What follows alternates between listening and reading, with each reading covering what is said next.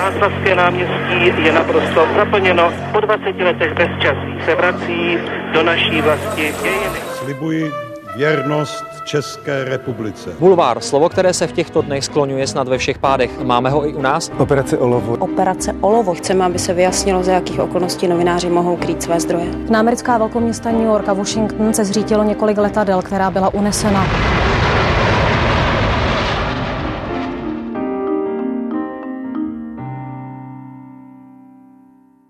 Šéfoval celoštátnym médiám v dvoch krajinách. Počas revolúcie bol parlamentným spravodajcom. Je Čech, no roky strávil na Slovensku. Zachraňoval tam aj prázdnu redakciu denníka SME a pomáhal hľadať nové novinárske talenty. Viedol viacero médií vo vlastníctve oligarchov a nepodľahol ich vplyvu. No a za svoju novinárskú prácu získal aj cenu za inovatívnu žurnalistiku. Hosťom podcastu Background ČT24 je šéf-redaktor Českého rozhlasu Plus Petr Šabata. Ďakujem, že ste prišli.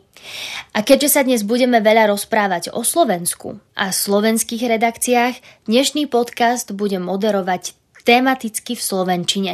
Moje meno je Jana Ďuďáková a som slovenská novinárka, no a verím, že sa vám naše dvojjazyčné rozprávanie bude príjemne počúvať.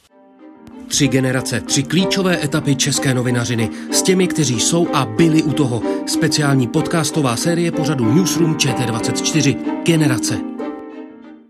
Šéf-redaktorka slovenského denníka SME o spolupráci s vami v čase, keď sa aj rozpadala redakcia, napísala, že ste človek, ktorý vniesol systém do prvých mesiacov chaosu. Boli ste pragmatickým a pokojným hlasom. Je rozvaha to, čo definuje vašu novinárskú prácu? Rozvaha asi taky, ale myslím si, že nejen. Myslím si, že k novinářské práci je potřeba určitě nej, nejvíc zvědavost. Um, já úplně trnu, když vidím některé kolegy, nebo viděl jsem v minulosti některé kolegy, kteří nebyli zvědaví na to, co se kolem nich děje. Poďme na začiatok vašej kariéry. Na, úplne na štartovacej čiare. Študovali ste žurnalistiku na Karlovej univerzite, mali ste 25 rokov, keď ste začínali vo svojej prvej redakcii v Mladej fronte. Vždy ste chceli byť novinárom? Myslím si, že jsem nechtěl být vždycky novinářem, že jsem nakonec váhal mezi právnickou kariérou a žurnalistikou. Nějak to pak dopadlo na žurnalistiku a vlastně jsem v tom neštěstí, což byla žurnalistika před rokem 89, měl tak trochu štěstí, že jsem začínal v redakci Mladé fronty. Přece jen po roce 85 eh, v Sovětském svazu už byl Gorbačov, tady trochu začali povolovat ledy, když ne příliš. A ta redakce Mladé fronty jako orgán tehdejšího ústředního výboru Socialistického svazu mládeže měl jaksi trochu volnější pole působnosti než třeba Rudé právo a ostatní noviny, ale i tak to byla vlastně temná doba, i temná doba pro novinařinu. Byla to prostě cenzura, autocenzura a já na tu dobu nerad vzpomínám a vůbec na ní nejsem pišný. Čím sa vyznačovala táto doba? Viete nám ju viac popísať, byť konkrétnější? Čo ste si jako novinár prežívali? No, bylo to vlastně nutné smíření s tím, že nemůžete psát o skutečnosti, jaká je, mm-hmm. Že ve vás pracuje nějaká autocenzura a když se o něco pokusíte, tak narazíte na ty lidi mm, ve vedení redakce, kteří tam byli dosazeni tím ústředním výborem SSM nebo e, tou e, komunistickou stranou. E, jediné, co vlastně myslím, čeho si vážíme i s kolegy, kteří jsme tam tehdy pracovali a kteří všichni posléze pracovali v médiích, bylo, že um, že ta svoboda slova, ke které se ta společnost dopracovala v roce 89, že má velkou hodnotu, že to není něco automatického. S tím jsem se mnohokrát, mnohokrát potkal po, posléze v těch dalších letech, že tak svoboda slova, no a proč by nebyla, vždyť to je vlastně automatická věc, tak my, co jsme ji nezažili, tak si ji myslím mnohem více, a nechci generalizovat, mnohem více si ji vážíme. Ako si spomínate teda na november 89? Ako si naň spomínate ľudský? Ako si naň spomínate ale aj novinársky? No, rok 80, listopad 89 byl vlastně úžasný.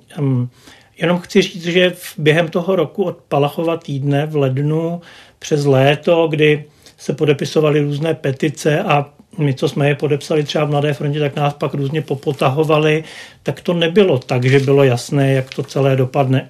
Já si vzpomínám, že ještě v tom týdnu po 17. listopadu, kdy jsme začali chodit na tiskovky do Laterny Magiky a, a kdy ta doba byla velmi napjatá, tak někdy ve středu, ve čtvrtek eh, na titulní straně Mladé fronty byla fotka Herberta Slavíka z Václavského náměstí, fotka balkónu s Václavem Havlem. A když to první vydání odjelo z tiskárny vlaky do regionu, tak to první vydání ještě vyhazovali z těch vlaků, eh, přišel pokyn do redakce a tam ti lidé, tehdy ještě vlastně ti z toho svazu mládeže, eh, vyměnili tu fotku za nějakou fádní fotku z, z továrny a to je polovina toho týdne po 17. listopadu. Já jsem jako, jako parlamentní zpravodaj jsem vlastně chodil od prvních dnů a od prvních hodin na všechna jednání vyšetřovací komise k 17. listopadu a tam vlastně jako vůbec nebylo jasné a i při těch jednáních opozice s eh, Adamcovou vládou tehdy, jestli se někde nechystá armáda, jestli někoho nenapadne, že tu armádu pošle do Prahy, nebo jestli se nebudou masivněji mobilizovat eh, lidové milice. Ehm, tam to opravdu jako dlouho bylo na vážkách, nebo aspoň já si to tak jako účastník těch událostí pamatuju. A pro mě eh, se to zlomilo ehm, v tom týdnu, kdy ty, to Václavské náměstí opravdu bylo plné 100-200 tisíc lidí a zase úplně přesně nevím, jestli to byla středa nebo čtvrtek nebo který den, tak jsme stáli na tlačení v Jindřišské ulici a tou Jindřišskou ulicí um, z Vysočan přivedl Petr Miller, pozdější ministr práce a sociálních věcí, dělníky z ČKD. Tam já jsem pochopil, že když eh, se ta moc nemůže spolehnout na dělníky z ČKD, takže se to zlomilo. Do dneška, když si na to vzpomenu, tak mám zimomriauky, jak se mm-hmm. řekne eh, po slovensky, protože tam, myslím, to začalo být jasné, jak to celé dopadne. Jistě dneska, když se podíváte s odstupem ten kontext, v Německu padla berlínská zeď, v Polsku vlastně ta revoluce postoupila, v Maďarsku se nějak dohadovali u kulatého stolu a to Česko vlastně jakoby meškalo, ale z pohledu toho účastníka to dlouho nebylo jasné. A, a ani z pohledu těch politiků, Havla, eh, Dinsbíra a dalších, kteří o tom vyjednávali, myslím si, že to nebylo 20. listopadu jasné. Hovoríte, že ste boli parlamentným spravodajcom v tej dobe, eh, čiže ste to zažívali hneď z prvej ruky, ale chcem sa spýtať, aká bola vtedy komunikácia s politikmi? No, v průběhu toho listopadu a prosince se vlastně do federálního schromáždění, odkud jsem já dělal zpravodaje Mladé fronty, kooptovali místo těch komunistických poslanců ti lidi z občanského fóra a to byla naprosto úžasná skupina lidí. Jako já na to strašně rád do dneška vzpomínám na Alexandra Dubčeka, Václava Bendu, Rudolfa Baťka, nebo z těch Slováků Ernest Valko, což byl posléze první Eh, předseda Federálního ústavního soudu, nebo Zdeněk Kessler, což byl potom předseda Českého ústavního soudu, nebo Rudolf Rušínský, herec, tam opravdu se sešla jako naprostá, naprosto neuvěřitelná skupina lidí a ti poslanci do voleb potom v červnu 90, tam v tom federálním schromáždění byli, zvolili Václava Havla prezidentem na konci prosince a odhlasovali vypuštění čtvrtého článku o vedoucí úloze KSČ eh, z ústavy a eh, vlastně odhlasovali ty první zlomové zákony a to byly možná nejhezčí časy mé novinářské kariéry, protože vlastně s, s Vladimírem Mečerem jsem se tam tehdy poznal. Um, um, vlastně s těmi a s těmi lidmi byly jako perfektní kontakty, to vlastně žádný distanc nebyl, my jsme je jako ne, že bych se s nimi, s nima tykal, ale všechny jsem je dobře znal. Věděl jsem, že za každým z nich, za Janem Sokolem, můžu přijít a zeptat se ho na to, co se děje, co se děje v zákulisí a oni jako mrkali okem a vždycky řekli. A ako se zmenila redakcia a ako sa zmenila vaša novinárska práca po revoluci? Ty zmeny museli být výrazné. No a absolutní, samozřejmě, absolutní. Mm, já myslím ale, že největší změna nastala mm, v tom českém mediálním prostoru a pro mě taky ve chvíli, kdy přišli zahraniční vydavatele. Do MFDNES což byla akcionářská skupina redaktorů.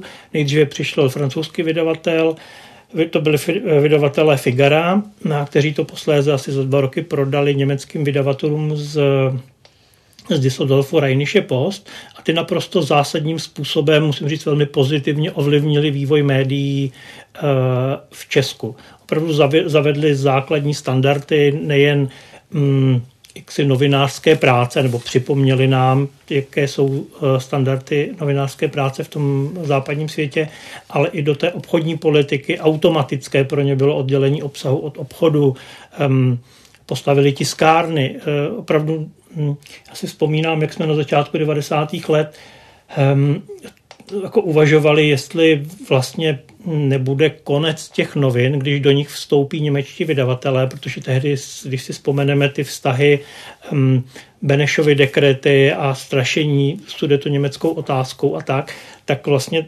jako obávali jsme se, že německý vydavatel pohřbí ty noviny. No, opak byl nakonec pravdou. Jako byla to, byl to úžasný impuls a já jsem jednou, když jsem porovnával Česko se Slovenskem, tak jsem říkal, že Slovensko velmi zaostalo v těch 90. letech, mm-hmm. protože Mečarova vláda a tak.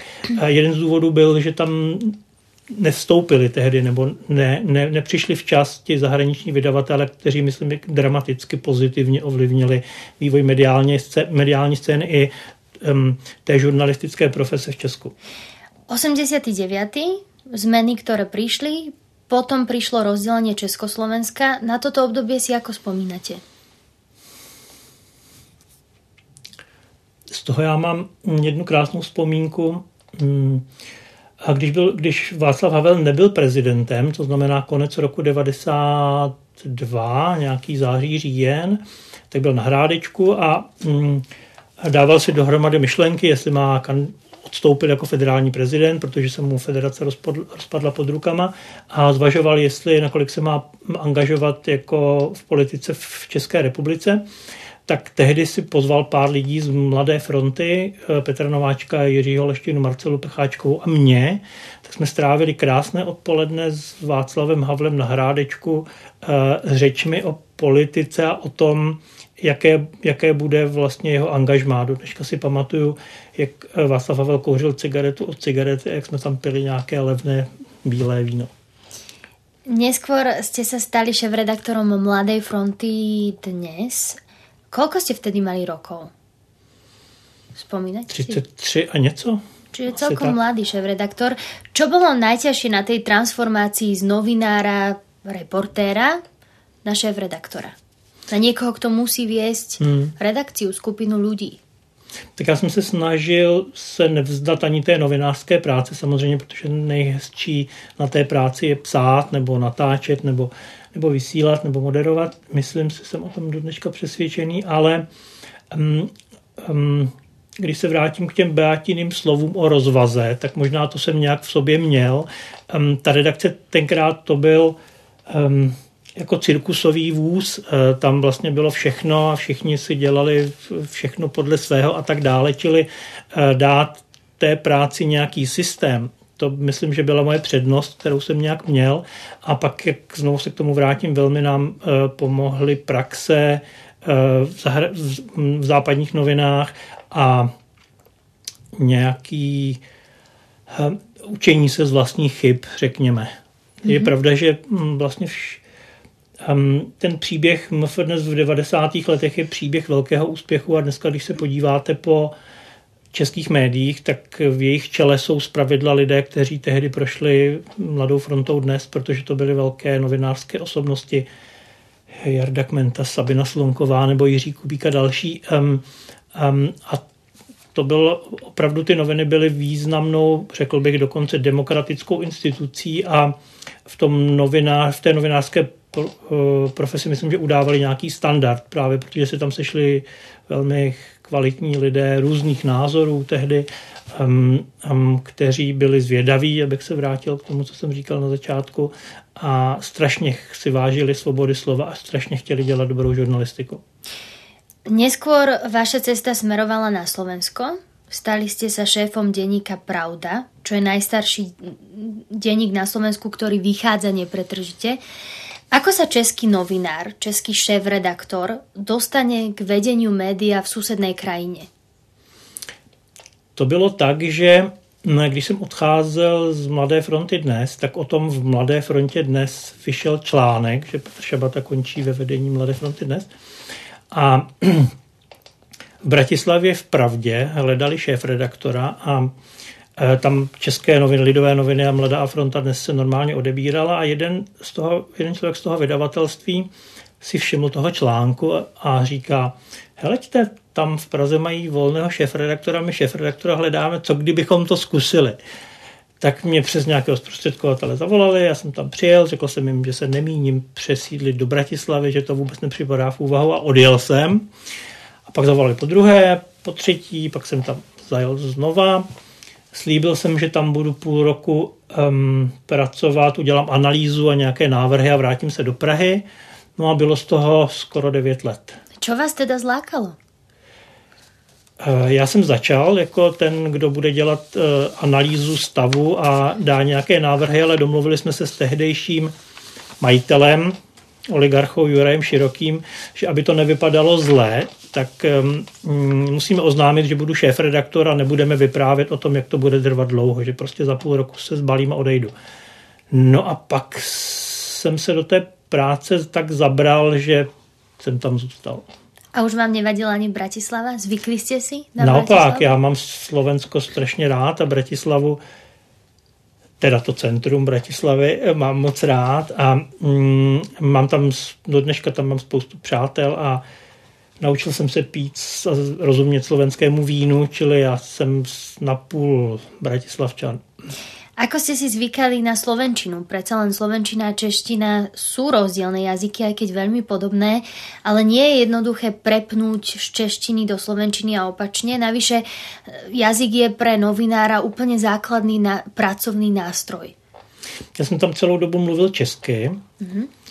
Psal jsem česky, když jsem psal a někdo mi to překládal. Jenom když byla úplná krize půl hodiny do závěrky, tak jsem napsal slovensky a někdo to pro mě přečetl, po mně přečetl ale když jsem odcházel um, z redakce Pravdy, tak mě zastavila paní, která dělala jazykovou korekturu. Vždycky to oddělení má takovou jednu dámu, která tomu všech, všemu šéfuje a rozhoduje, hm, jak se to píše a říká, pane Šabato, já mám takový, tehdy v redakci Pravdy pracovalo 150 lidí, já mám takový žebříček všech těch redaktorů podle toho, jak umí slovensky.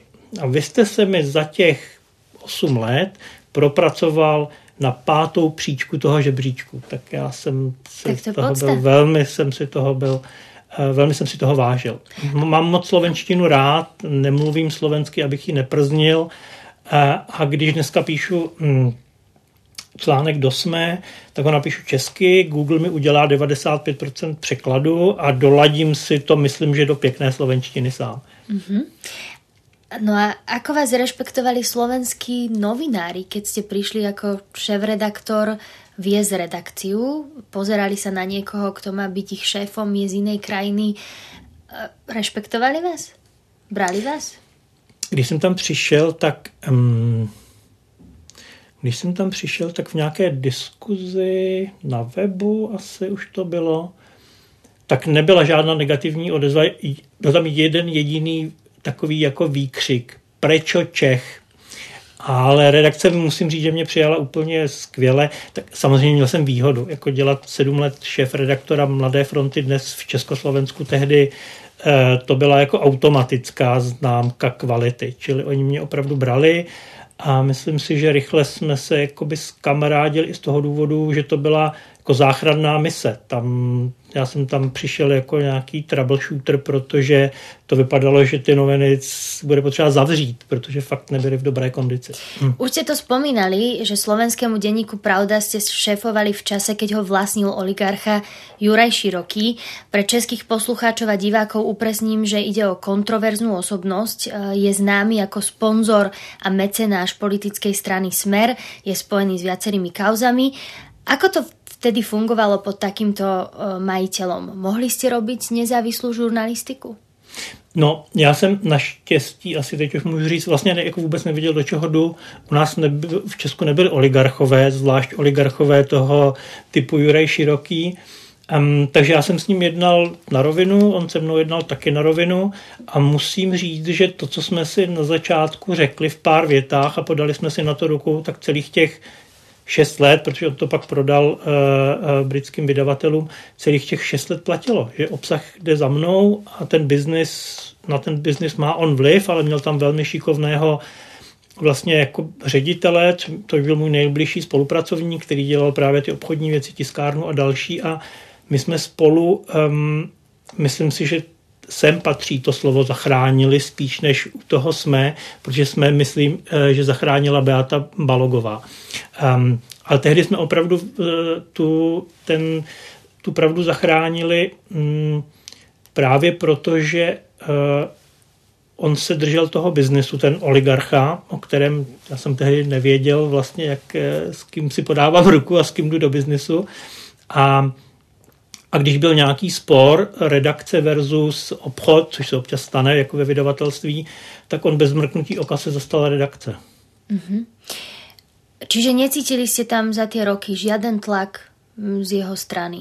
E, víte co, my jsme měli výhodu, že e, nám se od první chvíle dařilo ten malér zmenšovat, až se to potom přetočilo do úspěchu, který on prostě respektoval. Mm-hmm. A ako sa na to obdobie pozeráte teraz s odstupom času? Lebo Juraj Široký sa v médiách objavuje aj napríklad v súvislosti s akciou Očistec. Opäť upresním pre českých poslucháčov, e, kľúčovou postavou tohto celého je slovenský podnikateľ Norbert Budor. E, ten mal slúžiť ako spojka medzi šéfmi polície a ľuďmi, ktorí boli napojení na stranu Smer. No a práve tento podnikateľ ľuďom blízkym Smeru mal pomáhať ovplyvňovať policajné vyšetrovania a takto si mal mal zabezpečiť svoju beztrestnosť za úplatok v jednej kauze aj napríklad Juraj Široký. Ako sa na to pozeráte teraz, keď viete tieto informácie o, o Širokom? Tak mm, jak jsem tam trávil ten čas, tak jsem začínal jsem rozumět tomu slovenskému prostředí, tak jsem si nedělal o Juraji Širokem žádné iluze, ale zase na druhou stranu neměl jsem důvod ty, tyto věci nevím, jestli se ji už děli, podle mě neděli v té době, protože se bavíme o, o mm, éře Roberta Fica, která začala někdy v roce 2006, mm-hmm. jestli mě neklame mm-hmm. paměť, kdy on poprvé sestavoval vládu Robert Fico. Ale jak říkám, do toho našeho biznesu tohle nezasahovalo. Neskôr ale denník Pravda kúpila britská spoločnosť, ktorá vlastní napríklad aj britský Daily Mail. Vy ste redakciu ešte vtedy viedli. Ako ste pocítili zmenu majiteľa a, po, a pocítili ste hmm. ju vôbec? Určitě, určitě. Myslím si, že um, tehdy Jureš Roky zase udělal velmi správný krok, že v, ro, že v roce 2006, kdy um, a teď doufám, že se nepletu, eh, Robert Fico vyhrál volby a sestavil vládu mm-hmm. a právě kvůli tomu blízkému vztahu široký eh, Fico bylo jasné, že vlastně to bude mít negativní vliv na ty noviny.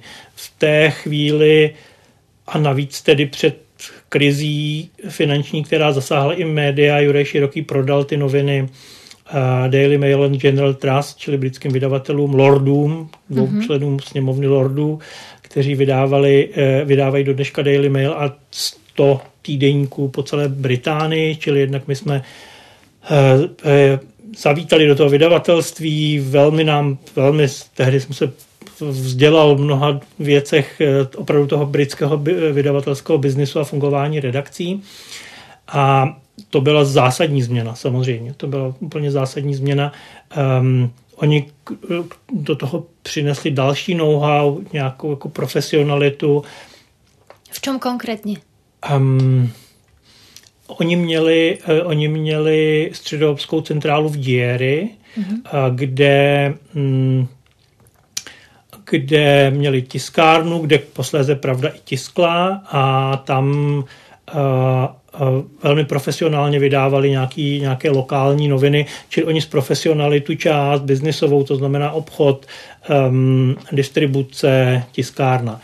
Ta redakce, myslím, tehdy už byla v pořádku a oni samozřejmě z Londýna ani z Dieru neměli představu o tom, co se děje na Slovensku a jak o tom, uh, jak o tom um, pravda píše, ale A když v roce 2006 přijela do Bratislavy eh, královna Alžběta, tak měla takové setkání s eh, lidmi, kteří měli nějaký vztah k Británii, což samozřejmě to vydavatelství v té době mělo, jako mělo britského majitele. Takže jsem byl na, na tom setkání a, mm, a královna Alžběta byla perfektně připravená a položila mě otázku, jak se stane, že vydavatelé Daily Mailu, a to jsou konzervativní, až se o nich říká nahnědlé noviny, jak je možné, že vydavatelé Daily Mailu vlastní v Bratislavě deník, který se jmenuje Pravda? tak jsem stručně vysvětlil, že ty noviny vlastně celou dobu byly s tím názvem, samozřejmě bývalé komunistické noviny byly, řekněme, středové, liberální noviny mm-hmm. v té době, seriózní, nebo jak se na Slovensku říká, měnkotvorné, ale ta otázka byla výborná. Mm-hmm.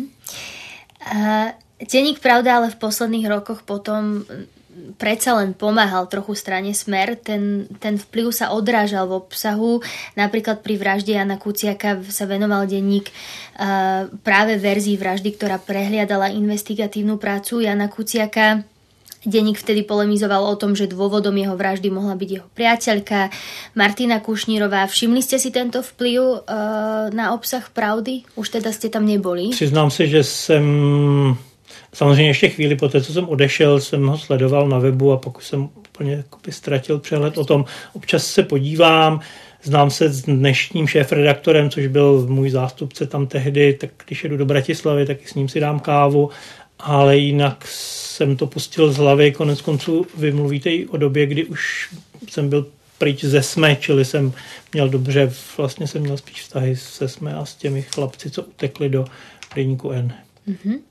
Po pôsobení v Pravde ste sa potom vrátili do Prahy, pracovali ste na regionálnom projekte Petra Kellnera a jeho PPF a v českých hospodárskych novinách. Čo vás primelo vrátiť sa po dlhej dobe po 8 rokoch v pravde naspäť do Česka?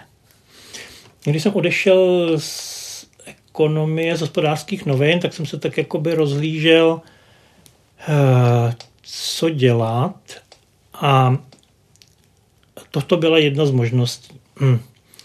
Což samozřejmě není úplně jednoduché pracovat v Bratislavě a bydlet v Praze, což jsem vlastně celých těch 8 let takhle praktikoval. Takže jsem, eh, takže jsem strávil na dálnici D1 a D2 asi tři měsíce čistého času. Jednou jsem to počítal a to bych nikomu nepřál, teda tak jsem velmi vážil. Ale nakonec eh, ta nabídka byla velmi dobrá. Mm, já jsem znal um, pana Petra Vajdu, vydavatele, uh, vydavatele SME a Alexeje Fulmeka, generálního ředitele Petitu. A a měl jsem zkušenost toho regionálního projektu PPF a ta nabídka jít jako do Prešova a, a založit tam dva týdenníky. Teraz, ale vy ste boli najskôr v Českej republike, pracovali ste na regionálnom projekte tu a v hospodárskych novinách popravde a potom ste sa vrátili ano. na východné Slovensko. A teraz hovoríme o tom návrate naspäť na Slovensko. Um, pravda, Aha. potom PPF Media, tak. potom hospodářské noviny české tak. a potom Prešov. A potom Prešov. Ano, potom mm-hmm. Prešov, co je stejné vydavatelství jako jsme. Um, oni tehdy měli a do dneška mají po Slovensku e, celostátní síť um, týdeníků My a chyběl jim dva týdeníky v Prešovském kraji, protože oni mají uh, v Košicích deník Korzár, čili tam v tom stínu chyběly dva týdeníky. Takže jste se presúvali na východ Slovenska. Ano, z Prahy do Prešova. Z Prahy do Prešova. Ano. Takže... Aký, byl, aký byl tento prechod na východné Naprosto Slovensko? senzační. Mm, nic tak eh, osobně i novinářsky eh, dobrodružného jsem nezažil než ty tři nebo čtyři měsíce tam. Bylo něco, co vás na východnom Slovensku prekvapilo? Všechno. Čo například? Tak já konkrétně? jsem znal Slovensko z Bratislavy, z Tater a občas jsem někam vyjel, ale tam, no to je prostě jiný svět. Mm. Mm. V čom je jiný? V čom bola práca na východnom Slovensku iná ako tá v Bratislave? Mm, zakládali jsme, to znamená z nuly vybudovali dva týdeníky regionální. Pravda, měl jsem nějakou zkušenost, ale to je úplně jiná disciplína, než um, pracovat v celostátních médiích. Uh, takže jsme vymysleli nějakou strukturu obsahovou, uh, vymysleli jsme grafiku, um, postavili jsme weby. Byla jste někdy v Humenom? Byla. Byla. Tak to víte. Jdete z Prešova přes Vranov na Toplu až do Humenného. A já jsem byl i v Sníně. A v Sníně. A i v Sníně jsem byl. Um, takže jsme postavili takovýhle nějaký základ a, a velkou část toho týdenníku vlastně byly sportovní stránky. A asi týden předtím, než měli odstartovat do Humenské noviny, a taky se schylovalo ke komunálním volbám, tak jeden kolega, uh, jsme seděli v Prešovské redakci, na Facebooku objevil volební inzerát a říká, hele, pojď se podívat. Tak já jsem se šel podívat a na tom inzerátu byl náš sportovní redaktor uh, z Humenských novin. No, absolutně nemožné, že by i, i sportovní redaktor nemůže být, fungovat v politice tak, jak se k tomu schylovalo. Tak mu volám, říkám mu, vy jste se asi zbláznil, to přeci není možné, že budete dělat sportovního redaktora, tak se vzdejte té kandidatury a zítra mi zavolejte.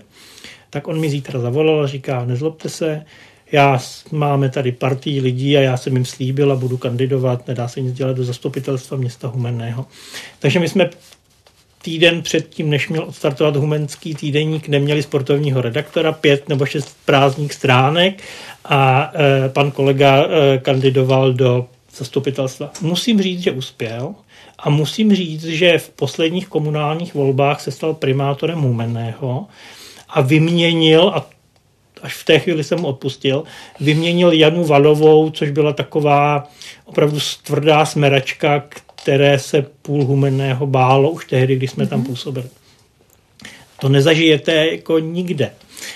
Um, takže jsme spustili Prešovský uh, týdeník, spustili jsme Humenský týdeník, uh, začalo to tam nějak fungovat a já jsem pak v decembri odešel do Bratislavy do Sme, ale můj největší zážitek z té doby je, když byl křest Prešovských novin v Sabinově na Hlavnej, hm, byl říjen, zima, proletoval sníh, my jsme to měli domluveno v jedné kavárně, v zásadě naproti obchodu na Korze, kde se opravdu točil obchod na Korze, ten obchod tam pořád je, jmenuje se obchod na Korze, jenom ten hlavní štít má přelepený nálepkou second hand. Mm-hmm.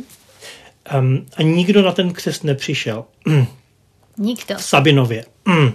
Teda nešel. Tak jsme marketingová um, osoba, lidi z redakce, kteří byli natěšení v té kavárně, tam byly ta první vydání vytištěná a nikdo nešel, tak jsme vzali ty noviny a vyšli jsme na tu hlavnou ulicu v Sabinově a lákali jsme lidi do kavárny, aby přišli na křest těch našich prešovských novin.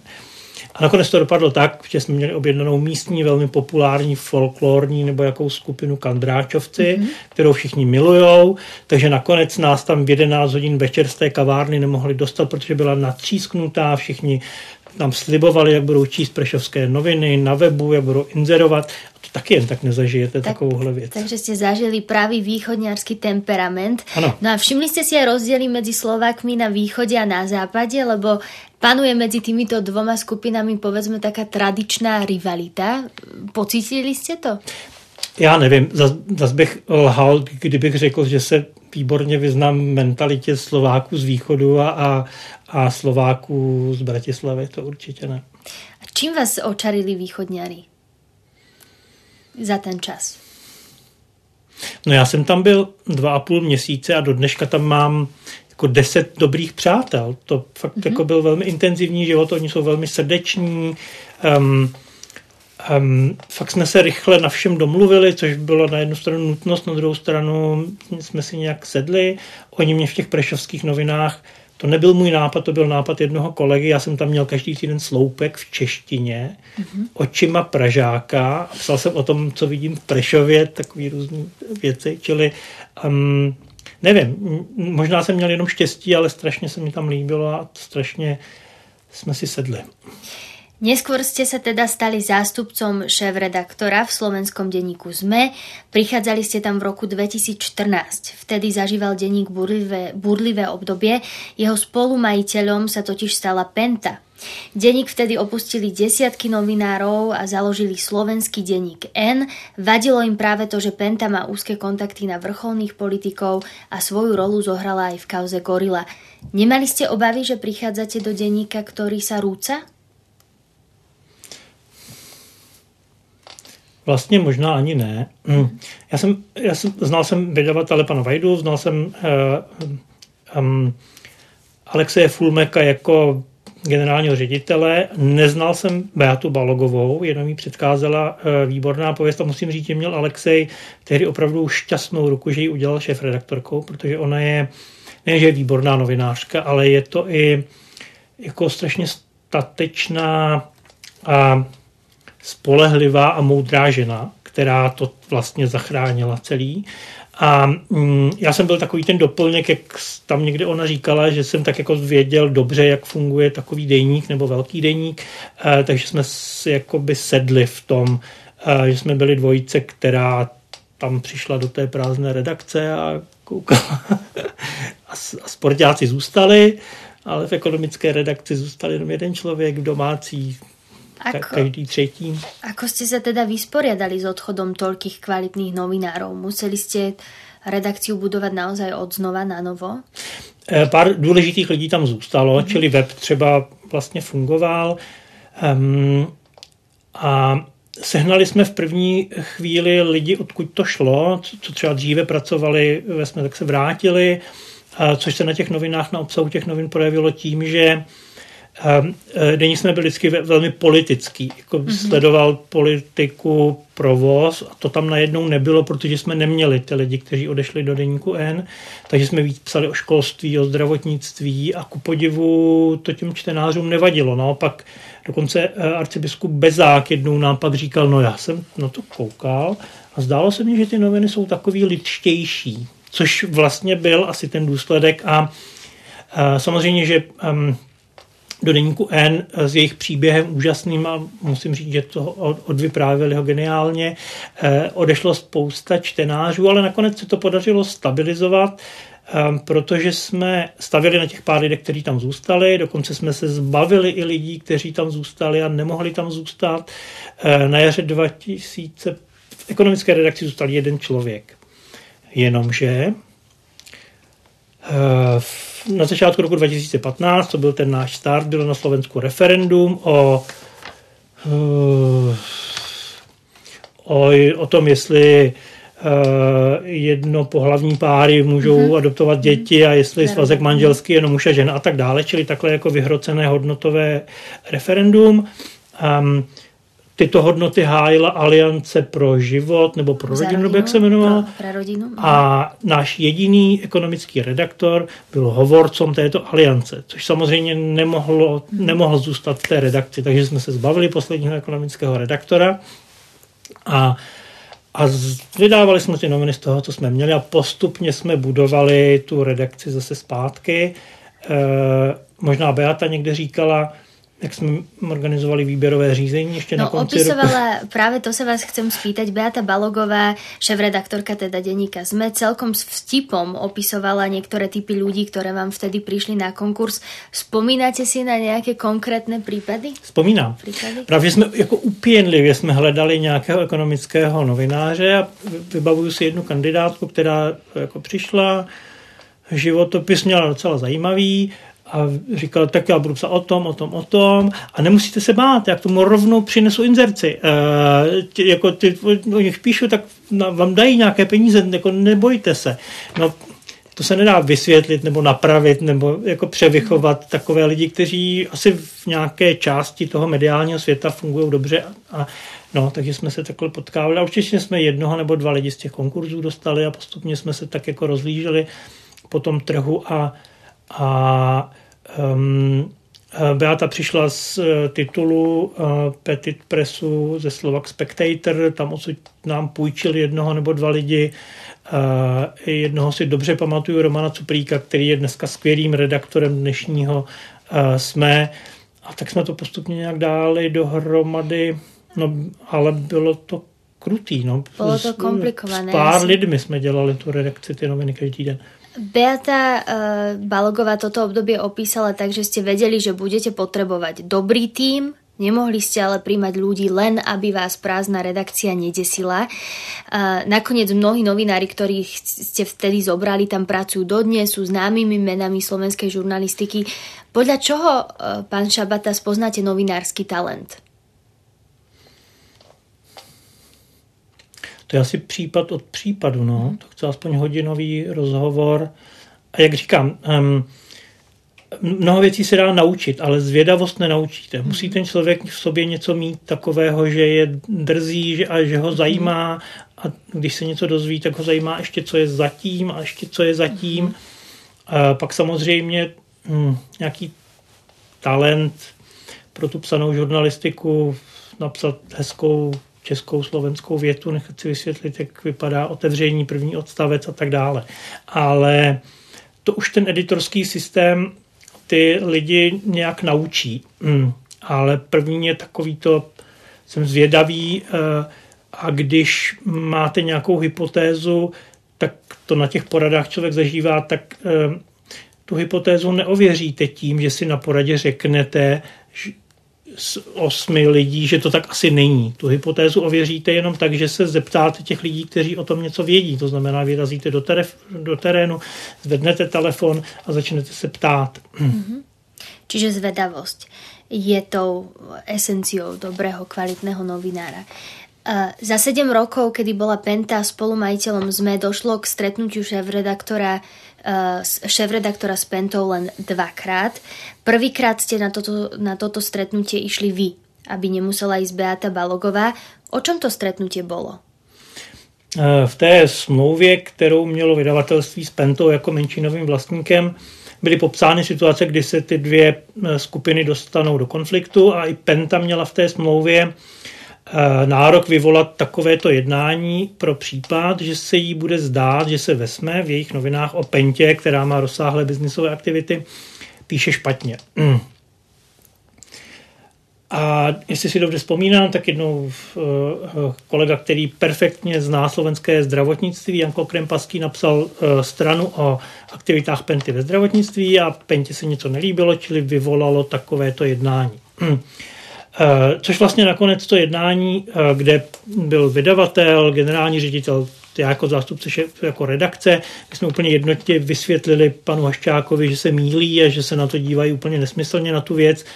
Obvinili jsme je z toho, že oni porušují pravidla a bylo to takové jako jednání pro jednání a v tom ten problém Penty nebyl. Problém Penty byl v její pověsti, která je mnohem horší na Slovensku než v Česku.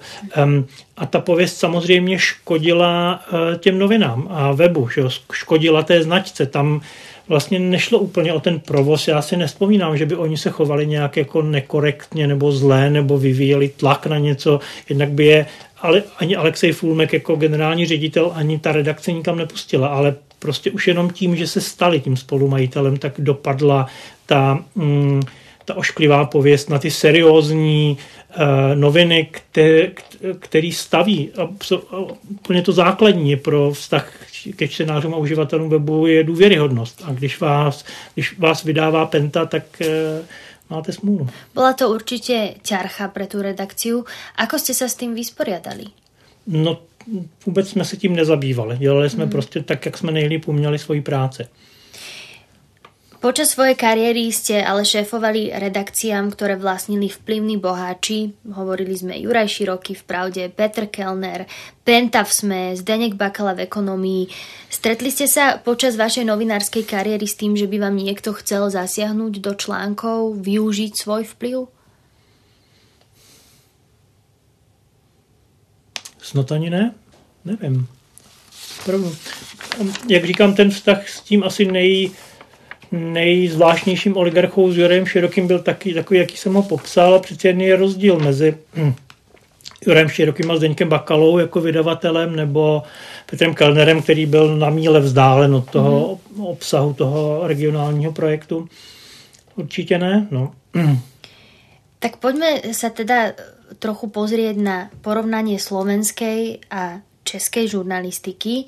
Slovensko si prešlo dlhodobou búrkou, Mečiarová éra, kauza Gorila, vražda novinára Jana Kuciaka, teraz odkrývanie kaos z čias vládnutia Smeru. Pre slovenských novinárov nebolo vždy ľahké informovať tak, aby zostali chladnými v tomto celom. Keď sa otriasala slovenská demokracia, je teda slovenská žurnalistika angažovanejšia ako česká? Nevím, jestli teď, myslím si, že teď už asi ne, nebo záleží na mhm. redakci, na, na novináři a tak dále. Ale určitě to tak platilo někdy, když jsem v roce 2001-2002 působil v té pravdě, tak jsem zíral, jak jsou slovenští novináři vlastně bojovníci. To už tady v Česku nebylo, nebo jenom někde, nebylo to v těch, eh, například to nebylo v Mladé frontě dnes, nebo v těch seriózních médiích. Což jsem svým slovenským kolegům vyčítal, ale rozuměl jsem tomu, protože být novinářem eh, v 90. letech v Praze byla jiná disciplína, než být novinářem v 90. letech na Slovensku a být buď a mít, uh, nůž od Mečerovy kliky takhle na krku, tak to se těžko dělá, nezávislá žurnalistika. Navíc z toho my jsme v Praze ty zkušenosti taky sbírali, kde je, že musí být čínská zeď a, a mezi obchodem a obsahem a že e, správná žurnalistika je nebojovná, neangažovaná, prostě věcná a tak dále a spíš analytická než nějaká jako ich názorová. A, a um, ti neskušení novináři na Slovensku neměli to období klidných 90. let. Oni buď museli být s Mečerem nebo proti Mečerovi. Teď to možná trochu zjednodušuju. A ta éra skončila až v roce 98. A tam teprve potom začalo nějaký jako porozumění a, a žití toho normálního novinářského života. V čom se teda od seba ještě líšia média v Česku a na Slovensku? Alebo poďme, môžeme ísť konkrétne aj na spravodajstvo. V čom je rozdielne spravodajstvo, novinárčina? No, média. Je to dáno tím, že ten trh je já nevím, poloviční, možná třetinový. To je první věc. A druhá věc je, eh, že ty země jsou jiné. Mm. Eh, především v tom, že jak je to Slovensko menší, tak se tam všichni znají a to znamená, že se méně dodržují pravidla, protože ty věci vyřídíte po známostech, nikoli podle pravidel. To znamená, že ti novináři mají jiný terén. Eh, tady zjišťujete porušení pravidel, tam, teď to zase trochu zjednodušuju, tady zjišťujete porušení pravidel, tam zjišťujete, kdo se s kým zná, kdo se s kým nezná. Mm. A čili to, co popisují slovenští novináři, je, myslím, mm, obtížnější a možná je jiné a myslím, že i obtížnější dokonce. Mm. Mm-hmm. Vieme možno spomenúť aj ešte nejaké konkrétne rozdiely? Okrem toho... Myslím si, že mm, a teď nevím, musel bych důmat, určitě je dra, ne, dramatický, je podstatný rozdíl v kvalitě veřejnoprávních médií. Mm-hmm. Ale zase, 90. Eh, eh, léta Mečarovská eh, slovenská televize, rozhlas na tom byl trochu lépe, byl kvalitnější ve chvíli, kdy se ty dvě, dva veřejnoprávní média spojila. Rozhlas byl asi trochu lepší, televize trochu horší, výsledek byl horší, že se rozhlas přizpůsobil slovenské televizi a nemá, neměl úplně vždycky štěstí do dnešních dnů na vedení. A to je podstatná věc, jestli máte velkou, eh, robustní, seriózní českou televizi, kde pracuje spousta novinářů, to znamená, to, to, to je český rozhlas. A jak říkám, vlastně dramaticky pozitivně ovlivnil ten český trh a to i tu novinářskou práci. Eh, vstup těch západních vydavatelů. Já si pamatuju, jak jsem vedl debatu s, s, s mým generálním ředitelem německým, což oni byli velcí eh, počtáři, pokud jde o náklady, ale ve chvíli, kdy jsme se bavili o tom, že dobudujeme v redakci editorské patro, což je základ nějaké, nějaké seriózní novinářské práce, tak oni řekli, ano, to udělejte, protože to je zároveň nejlepší novinářská škola. Máte zkušeného editora, který ty reportéry naučí vlastně pracovat. Eh, je to rychlejší a konec konců nakonec efektivnější, než je posílat někam do škol. Čili to bylo, eh, to myslím na Slovensku přišlo později a v menší míře. Mm-hmm. Keď ste prišli do Českého rozhlasu, stali ste sa koordinátorom investigatívnej skupiny, ktorú viedol Janek Kroupa. V slovenskom denníku sme ste tiež viedli, povedzme, investigatívnu skupinu, ktorá sa skladala z dvoch ľudí, Tomasa Nikolsona a e, Toma Nikolsona a Adama Valčeka. Keď porovnáte českú a slovenskú investigatívnu žurnalistiku, sú medzi nimi rozdiely? Je česká žu- investigatívna žurnalistika napríklad vopred? Je, je, je pokročilá? Rychlejší? To bych neřekl. Já jsem měl takovou roli v těch obou jako skupinách nějakého jako staršího editora nebo, nebo kolegy nebo takového nějakého editora. No, jako investigativci jsou v zásadě dva typy. Jeden je takový ten eh, člověk v terénu, který zná, má zdroje, mm, nějaký background, mm, a to je třeba Janek Kroupa a to byl Tom Nicholson. Tom Nicholson byl neří, absolutně neřízená střela. Eh, jsme se bavili v kanceláři o něčem, to kauze, já už si nepamatuju, ale on říkal, dobře, no tak není žádný problém. On je Kanaděn, tak takovou jako kanadskou slovenštinou nebo, nebo slovenskou angličtinou. Říká, tak, tak není problém, tak já se jdu do auta, jedu do Košic, tam vyspovídám to, to, to, toho mafiána, to, to bude raz, dva. Tak to je jeden typ, to byl Tom a Janek je eh, jako mnohem serióznější podoba Toma Nicholsona.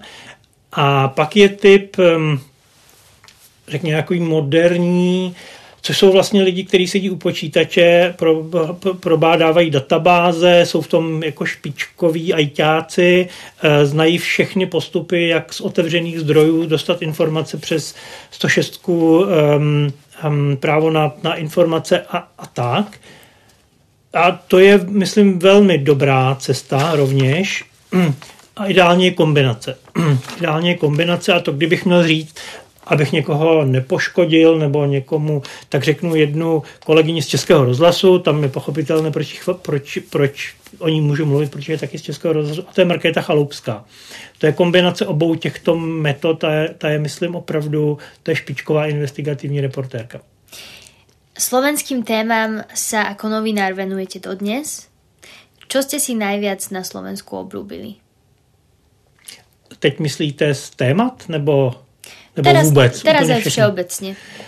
Jak jsem říkal, už mám tam spoustu přátel. Eh, spoustu přátel v Bratislavě, tam na východě, mm, čili to mě tam vlastně pořád láká a pořád se snažím udržovat si přehled o tom, co se na Slovensku děje, což e, jako by tady z Česka vypadá, že je jako banální, teď rozumíme jazyku a všechno známe a všechno, všechno umíme, ale není to tak, je rozdíl, musíte tam jezdit, musíte znát ty lidi, musíte se musíte v zákoutí kaváren spovídat zdroje, abyste, abyste vlastně měla nějaký přehled.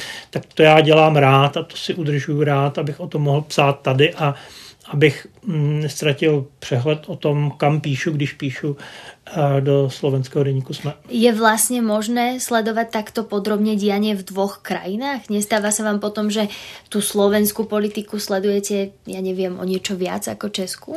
To ne, tak tady, když sedíte v Praze, tak eh, i kdybyste nesledovala českou politiku, tak vám vleze do hlavy. Eh, a ta slovenská je vlastně mnohem divočejší, je mnohem jak když jsem tam přišel v tom roce 2001, tak byla první Zurindova vláda, že jo? třetí rok po Mečerovi, ta země se měnila, to bylo něco úžasného. Um, a pak zase před pár lety to, to skončilo tak, uh, mafiánský stát a únos státu, jak se píše o konci té Ficovy éry a vražda uh, Jana Kuciaka a Martiny Kušnírové, že jo? což je zase extrém, který v Česku nenastal. To Slovensko je jakoby mnohem barvitější a třeba to volání po změně bylo mnohem naléhavější než eh, tady volání po změně v loni, když se chýlily ty parlamentní volby, tak bylo takové jako české, no trochu ano, trochu ne, když to na Slovensku je to mnohem vášnivější, mnohem eh, ty zvraty jsou eh, větší nebo drsnější a, a ta země jde jako trochu víc od zdi ke zdi, no, což je um, zajímavé sledovat, snad to nezní cynicky. V lete 2021 ste napísali, že keby si pre jedného z premiérov Roberta Fica alebo Petra Pellegriniho prišla polícia, málo kto by sa na Slovensku divil. Slovenská policia pred pár dňami obvinila Roberta Fica a bývalého ministra vnútra Roberta Kaliňáka zo zosnovania zločineckej skupiny. O tom, či by Robert Fico mohol ísť do väzby, bude rozhodovať Národná rada. Čo na súčasné dianie na Slovensku hovoríte? No je to zase věc, která se tady mm, vlastně nikdy nestala. Tady je ta imunita jiná, tady se musí vydat k trestnímu stíhání. O Robertovi Ficovi se rozhoduje, jestli může jít do vazby mm-hmm. jako trestně stíhaná osoba.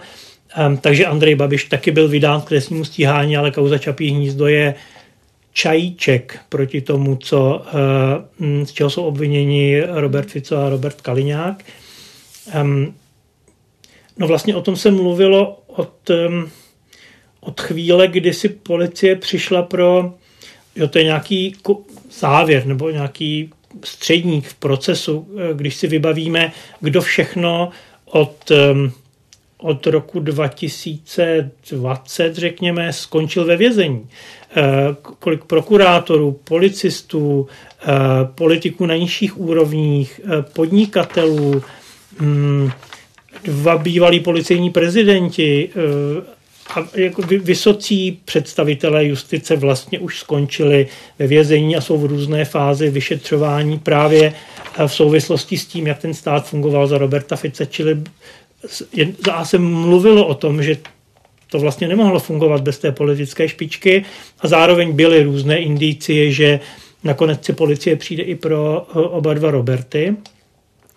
A já když jsem to právě probíral s jedním, s jedním člověkem, který se v tom vyzná na Slovensku, jak on říkal, no eh, vlastně ten začátek byl jednoduchý. To ovoce vyselo velmi nízko. Ta policie přišla a takhle si ty lidi pozbírala a někteří z nich přistoupili na tu dohodu o vině a trestu, čili mluvili, popsali, co se stalo a tak. A, a mnoha lidem to došlo až po čase a řekli si, tak já mám jít na deset let za něco, za co já jsem mohl jenom z části, protože to vlastně jako zodpovědnost eh, nesou i ti lidi nade mnou. A takhle to provzlínalo, si představuju, až vlastně k tomu bývalému vedení státu. Ako si myslíte, že se bude menit Slovensko ďalej? Přemu jen to nejlepší. Nevím. Um, Vždyť se podívejte za poslední dva roky. Epidemie, která proměnila Slovensko, Česko, Evropu, proměnila celý svět. A když jsme si mysleli, že um, jsme z nejhoršího venku, tak přišla válka pro Slovensko přímo za tou východní hranicí. Čili eh, já se zdráhám v tomto světě cokoliv předpovídat. Přál bych Slovensku to nejlepší. No. Doufejme, že mm, tahle vláda dovládne. Um, že ta válka skončí, aniž by se nějak eh, fatálně projevila například na Slovensku, protože ta hranice je opravdu, ty bomby padají ve Lvově pár kilometrů od ukrajinsko-polské hranice a, a když Slovensko předávalo um, Ukrajině ten uh, systém protivzdušné obrany S-300 přes tu hranici, tak vlastně Lavrov prohlásil, že předání takovéto techniky, těchto systémů, oni berou za regulérní cíl hmm. vojenské akce, čili Slovensko vlastně je jako, na, jako je blízko té války. A samozřejmě do toho všechny ekonomické dopady s tím související, desítky tisíc uprchlíků eh, za pár týdnů, což tu společnost musí nějakým způsobem rozrušit a teď jakoby mě zároveň v hlavě běží, že to tež potkává Česko v nějaké podobné, eh, v nějaké jako podobné sestavě těch krizí a malérů a na ty společnosti je to obrovský nápor. Tak uvidíme, no. Přeju Slovensku to nejlepší a tím pádem Česku samozřejmě také. Teraz ste už v, teda v Prahe, v Českom rozhlase Plus, kde vedete vysielanie hovoreného slova. Kam sa môže takéto vysielanie ešte posunúť v budúcnosti? Ako sa môže ďalej rozvíjať? No může být um, může být rychlejší, pokud jde o spravodajství a pokud jde o tu publicistiku, to je role v té stanici Český rozhlas plus, to znamená uvádět věci do kontextu, um, tak může být přesnější, hlubší, zároveň srozumitelnější a jak ukazuje, hm, to jak jsem ten svět popsal, že se ten svět nějak zbláznil a lidi e, potřebují kontext nebo nějak tomu rozumět, nebo aspoň nějaká část té společnosti, tak asi díky tomu roste té stanici poslechovost, takže myslím si, že um, ta poptávka po tomto typu obsahu bude růst, že um, ano, máte lidi, kteří, kterým stačí uh, kolující maily nebo, um, nebo um, facebookové statusy v jejich skupině, ale pak máte lidi, je jich asi dost, a kteří se věcem snaží přijít na kloub, zvlášť v téhleté složité, komplikované době, která vlastně mnoha těch věcech nemá precedenty.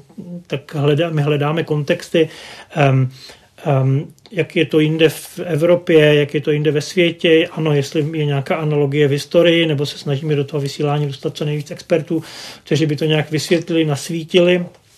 A ty, ty posluchače to zajímá. Tak já myslím, že tohle je cesta. V roku 2013 sa vás v jednom rozhovore pýtali na budúcnosť médií v roku 2023. Vtedy ste správne predpovedali, že papierové noviny v tomto období ešte celkom nezaniknú a posilní sa digitálny obsah. Máme síce rok 2022, ale 23 nie je ďaleko. Aká bude podľa vás budúcnosť žurnalistiky o ďalších 10 rokov? Netuším. Respektive určitě se ta média změní. Minimálně ze dvou důvodů. My jsme se bavili o těch oligarších, co vlastní média. Důvod je totiž ten, že uh, obchodní model takových těch standard, před deseti lety standardních médií, to znamená, že máte nějaký tištěný deník nebo nějaká tištěná média plus internet, obchodní model těchto médií, aspoň na malých um, jazykových trzích se zhroutil. Čili ta média si buď koupili oligarchové, aby s nimi, aby jim plnila jejich přání, nebo se snaží jako Guardian se financovat nějakou nadač, nějakým sběrem peněz z různých jakoby seriózních zdrojů nebo, nebo máte seriózní oligarchy, kteří ta média pěstují, protože věří v demokracii nebo něco, ale mm, musí ta média hledat nový obchodní model, mm, protože e, inzerci z jejich webů, ať jsou jakékoliv vysály, Google, Facebooky a další. A druhá věc je, že ten svět se mění. Mm, takový ten svět, že e, média jsou hlídacím psem demokracie a mm, Znamená to, že mm, útočí na politiku, jdou po, mm, po korupci a tak dále, dobře, ale tohle to před 20 lety dělalo pár médií a jak hezky napsal jeden američan, um, pak se objevil internet a sociální sítě a ty to dělají všichni na těch sociálních sítích a všude a všichni jsou a osvojili si ten narrativ toho kousacího psa a je to jako když byste zaměnila konvenční zbraň za zbraň hromadného ničení v tom množství a síle na sociálních sítích. Čili ten svět se změnil pro média v tomto ohledu, že ten veřejný prostor je plněn jinak než jenom pár médií a druhá, ten svět se změnil sám o sobě.